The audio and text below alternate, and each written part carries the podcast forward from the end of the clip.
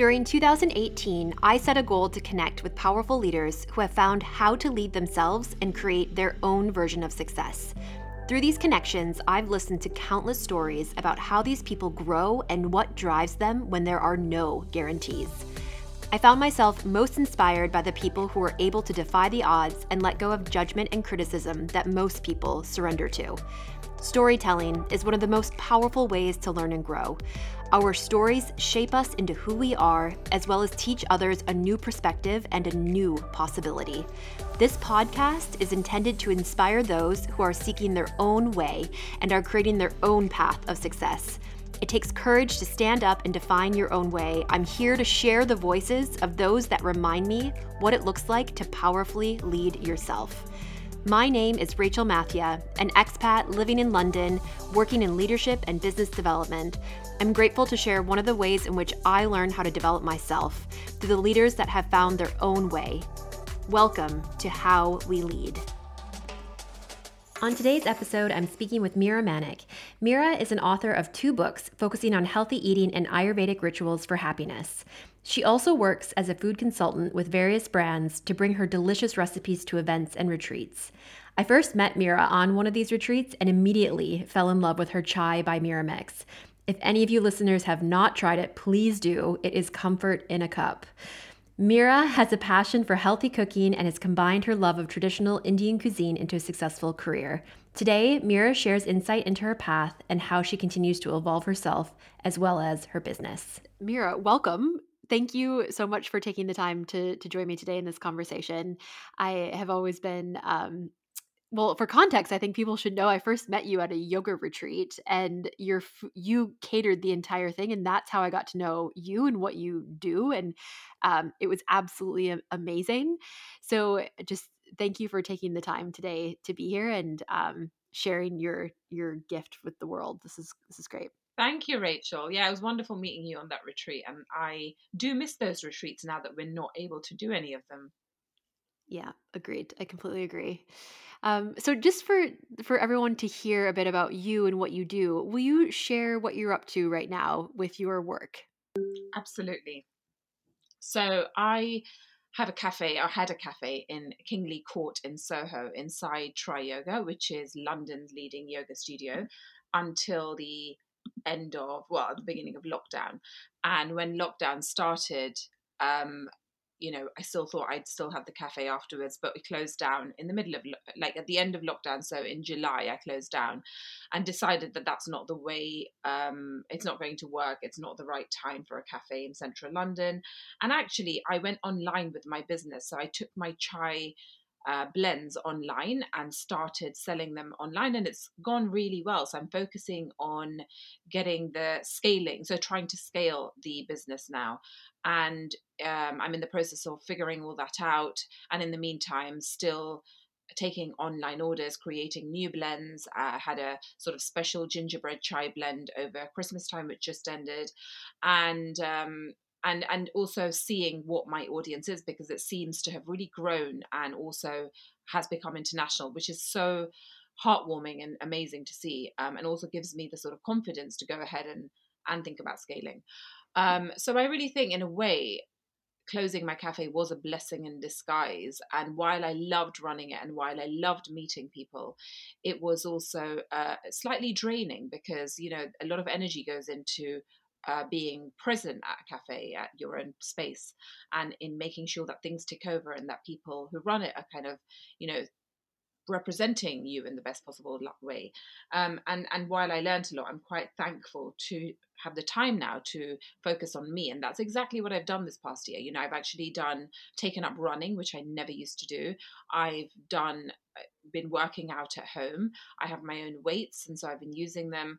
I've been doing all those things at in my book my second book prajna which is another thing that i do. So i've written two books one is called Saffron Soul, the other one's called Prajna Ayurvedic Rituals for Happiness.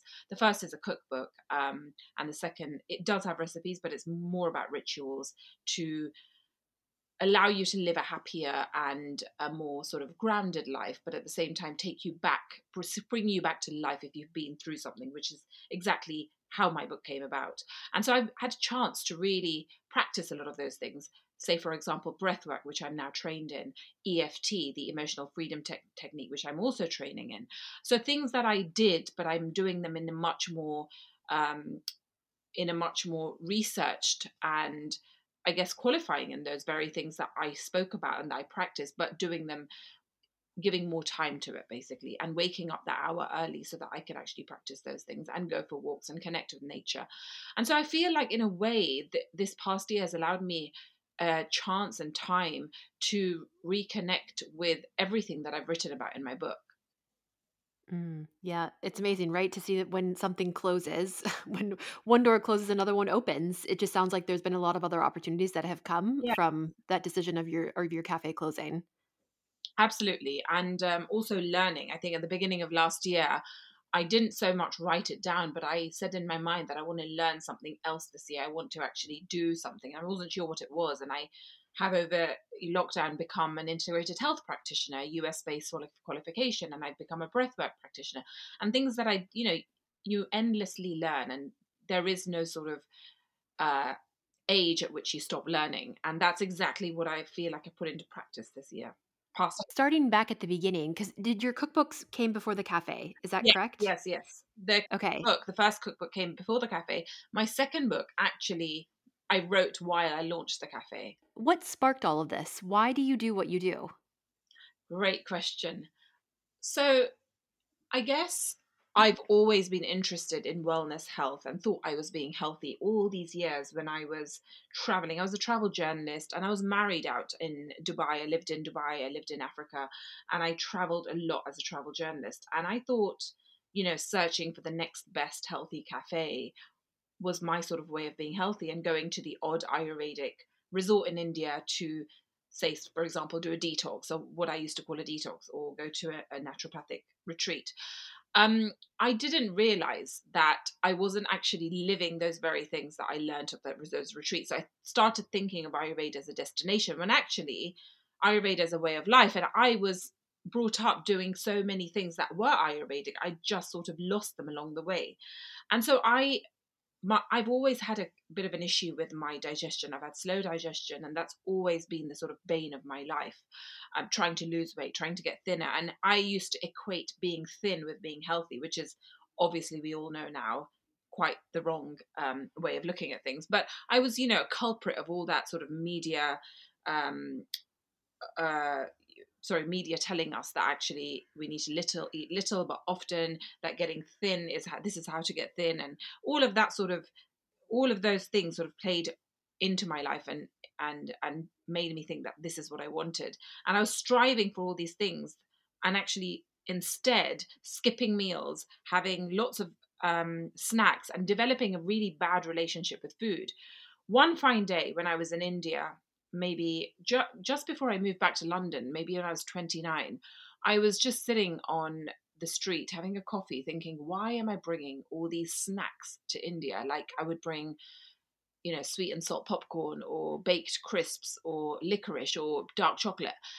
And I used to go to India very often then. And I thought, why have I got the wrong perception of Indian food? And actually, if I, as an Indian who grew up eating really nutritious, healthy, home cooked Indian food, think that I can't get that in India, then surely the whole world sort of has it wrong as well.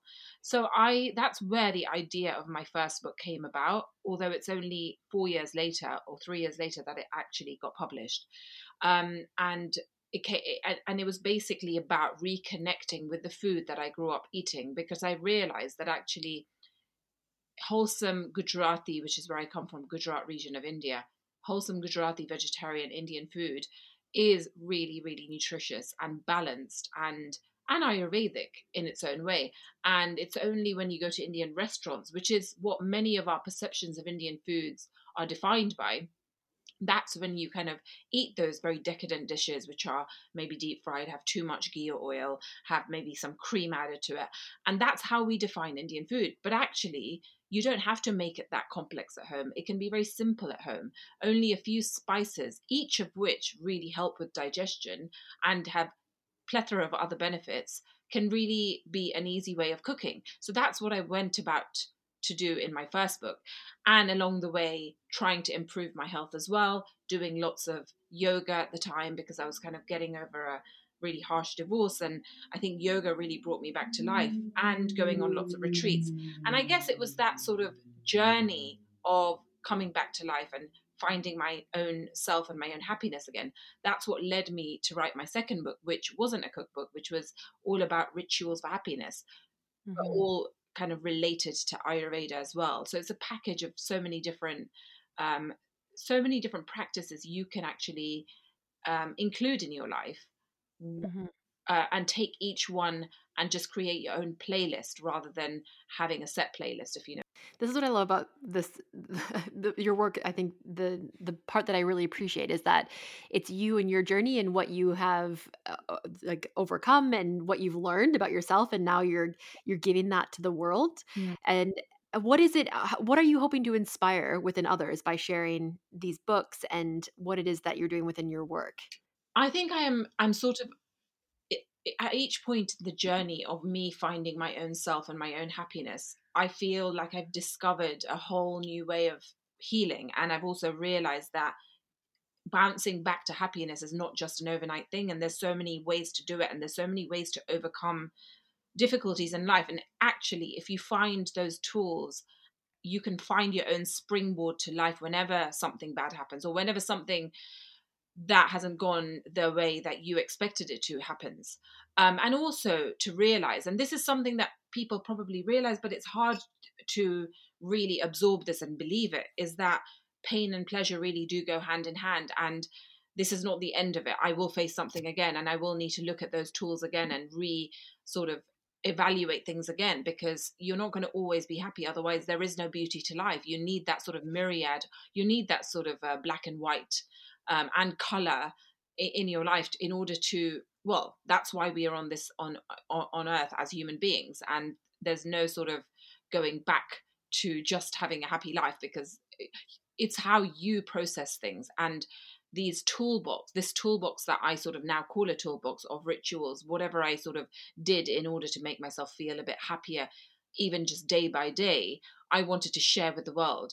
And that brings me actually to my third book which i haven't spoken about yet which i'm oh. yeah i'm starting to work on. No i'm not starting to work on. I'm actually just finally finalized the proposal and we're sending out to publishers. So it's a bit too early to say it's happening but it sort of combines um, the first two books, but in a more nutrition oriented way. So while it's not fully, um, it's not about rituals, it will bring in food rituals, but it's about food and it's about simplicity because that's where you know the more i cook the more i sort of go into my journey of wellness and health and well-being and food i realize that all i really want is simplicity and it just keeps taking me back to that so my book is going to be focused on sort of simple food and simple cooking and um and understanding why that's important Oh my gosh, I'm so excited that we get the sneak peek we, to know this is happening. This is so exciting. I'm really excited. I hope it. I really. I think it will happen. Um, I, I you know, I think I'm putting it out there now, so I think it'll happen. And I, I, I feel like it's got. It's taken a lot, a long time to for me to even get to a stage where I've got a proposal because that's for me that's the hardest part because sometimes I think with the fluidity of my own ideas and my own creative headspace, sometimes um, takes a long time to distill the message and the actual proposal from all of the stuff that's going on in my head. Mm-hmm. Yeah. Um, I'm I'm really inspired to hear this and hear where you're you're headed personally and what this is creating professionally. I want to go back a second because you were talking about um, the myriad of pain and pleasure, and I think it's it's relevant right now given the world that we're in, and and just something that people need to remember within life as well. Um, what advice would you give people who are navigating that, navigating those moments that are challenging, um, and finding that balance of still bringing happiness into, into their life? What advice would you give people who are within that? It's hard to know every single person who goes through it. When you're actually going through it, you can't see beyond. Well, at least I couldn't see beyond it. You know, I was you're, you're the center of that story, and it's hard to resurface. It's like you're in that water, and you know you're trying to sort of come up to gasp for air but it's you you know you might come up for a second but you'll go back down again so it's hard to say that this is what you should do but i think if there was one piece of advice and something i say over and over again to people it is that i it's important to take each day as each day and not think oh god how am i going to get through this year? Or how am i going to mm-hmm. get through this month? Um, and taking each day and just thinking okay what can i do today that will not break me down to tears? Or that will bring me even just five minutes of happiness? Or will just make me feel slightly uplifted? And for me intuitively i just thought okay not even intuitively i just thought okay well i was living in dubai at the time i was between dubai and london and i just thought okay i'll go for a spinning class because that will obviously now i understand the reasons why running and exercise make you feel better because they release endorph all these exercises and any form of exercise releases endorphins um, which are the happy hormones. So even if it only lasts for a few hours, you'll get those happy hormones. But at the time, I just thought, oh, that'll make me feel better. I'll do that. Or I'll go for a yoga class. Oh, I need to sit in the sunshine. Um, and I just want to meet a friend or maybe to speak to a friend. So it was just those little things. And it might have not meant that my entire day was amazing. It might have still meant that I go to sleep feeling rotten or I'm, you know, but those little moments, whether it was an hour here or there, provided that sense of upliftment, upliftment. And going back to what I was saying about drowning and feeling like you're in, immersed in water, coming up for more, it's almost like you're coming up for more gasps of air.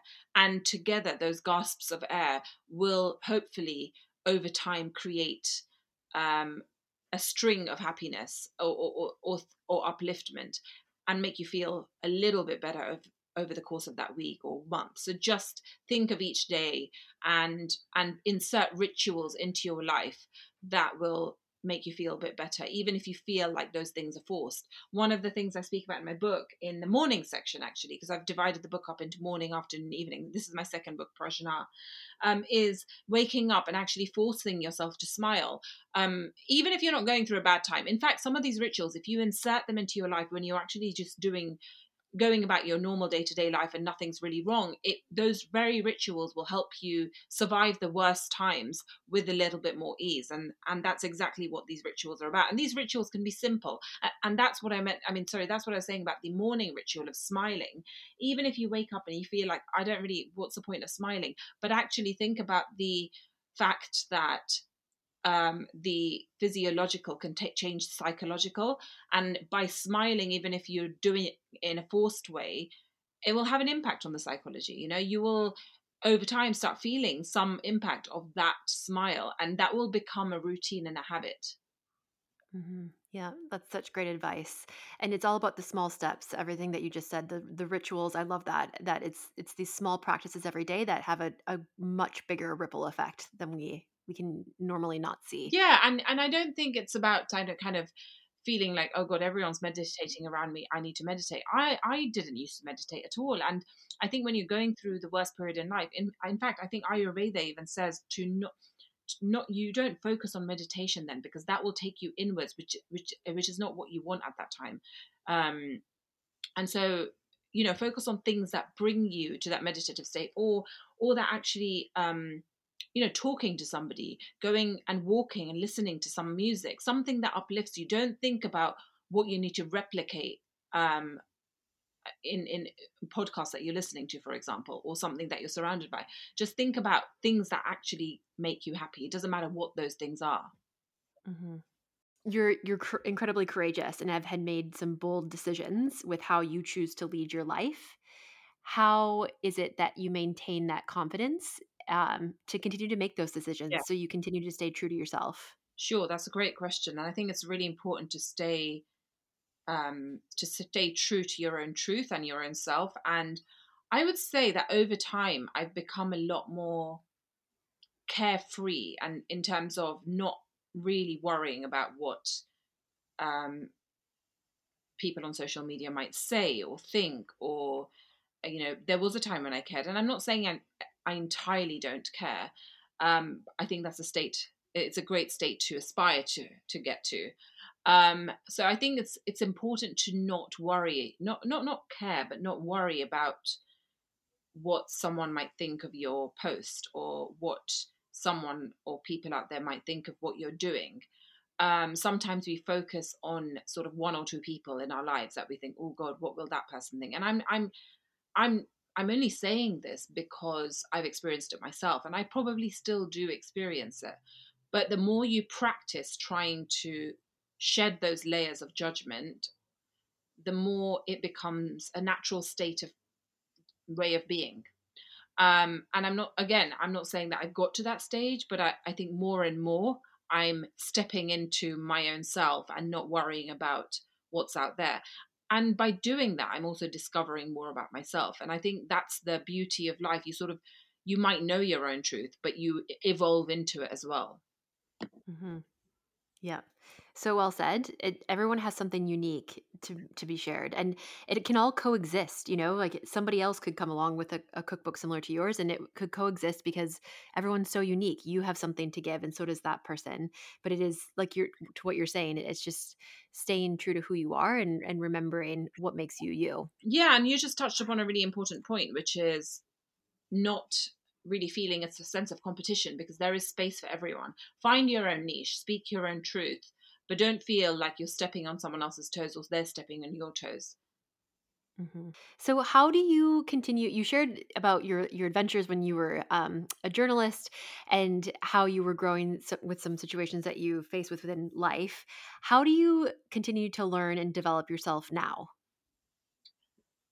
So that goes back to, I guess, this past year, which has been a more more learning than I've ever sort of um, immersed myself in for many many years since university, I reckon and having had this year to sort of sit down and um, do things that I've not that I've been meaning to do but not really got down to. I've studied and become, like I said, an integrated health practitioner. I did the breath work, and I think that has also inspired me to well, not inspired me, but it was part of the sort of course, but also made me um, have breath work as my daily practice. You know, there were times when I wouldn't do that every single day, but now at some point in the day, breath work will be a part of my ritualistic practices um, and, i don't feel right if i haven't done them um, and and walking I, I feel like absorbing information um, in podcasts while I walk is something that I've done a lot of in the past year. And I really feel that having freed up all that headspace, you know, not having a cafe to run, maybe not, I'm not even writing a book yet, all that headspace has gone into soaking up information and learning. And so I feel like there's endless capacity to grow and learn. And realizing that actually everything is online now is such a gift to all of us. Um, and it's also never too late. You know, my grandfather, who was 95, passed away last week. It was quite a hard, you know, week of prayers, but also coming to terms with it, but also celebrating an incredible life. And I think one thing I took away from, or I take away from his life, there's many things, but one thing I do take away is that there really is no um, it's and it's never too late to learn. You know he was constantly learning. If the he was so interested and fascinated by um how plumbing and how you know things work in the house that if a plumber came or if the gardener came he'd want to sit with them and learn from them how they're doing something. And that process in itself just shows you well act- actually we can all learn from that. You know we can all continue to ha- have life or look at life as a lifelong education hmm Yeah. Um, I'm so sorry to hear about your grandfather, and also appreciate just that that sentiment right there. It it just goes to show that you're right. You never can stop learning, and there's on, opportunity constantly around us as long as we grasp it. Yeah, absolutely. And I think the other thing it's taught me, as in my grandfather, looking at my grandfather's life, even then and more so now, because I look back at it and think how amazing to, to have lived to 95 with such good health. You know, he didn't die um, of anything other than old age and it was just coming to the end of his life you know? He didn't take any painkillers the last few days. He wasn't in pain. He was walking until the final week. And just to look at that and the ayurvedic way in which he lived just inspires me to develop on my journey of wellness and health and trying to share that with the world even more. Mm-hmm. yeah that's beautiful. Thank you. Um, thank you so much for this. And um, I can't wait to hear more around what's ahead. Thank you for sharing what's next in terms of the book um, and how you're going to continue to inspire your community that you built. I, I can't wait to see it. Um, to round this out, will you remind everyone who you are and what your current development is? I am Mira Manek. I am an author and uh, founder of a chai brand called Chai by Mira. And my current development is health, wellness, and breath work. And I'm also learning emotional freedom technique, which is called tapping. Thank you so much for your time, Mira. This has been great. Rachel, so wonderful being on your podcast, and I can't wait to meet after lockdown. Thank you for joining today's episode of How We Lead. You can subscribe to this podcast or visit rachelmathia.com to hear the latest episodes. Or even better, follow me at rachel.mathia on Instagram to hear the latest updates on all of my work.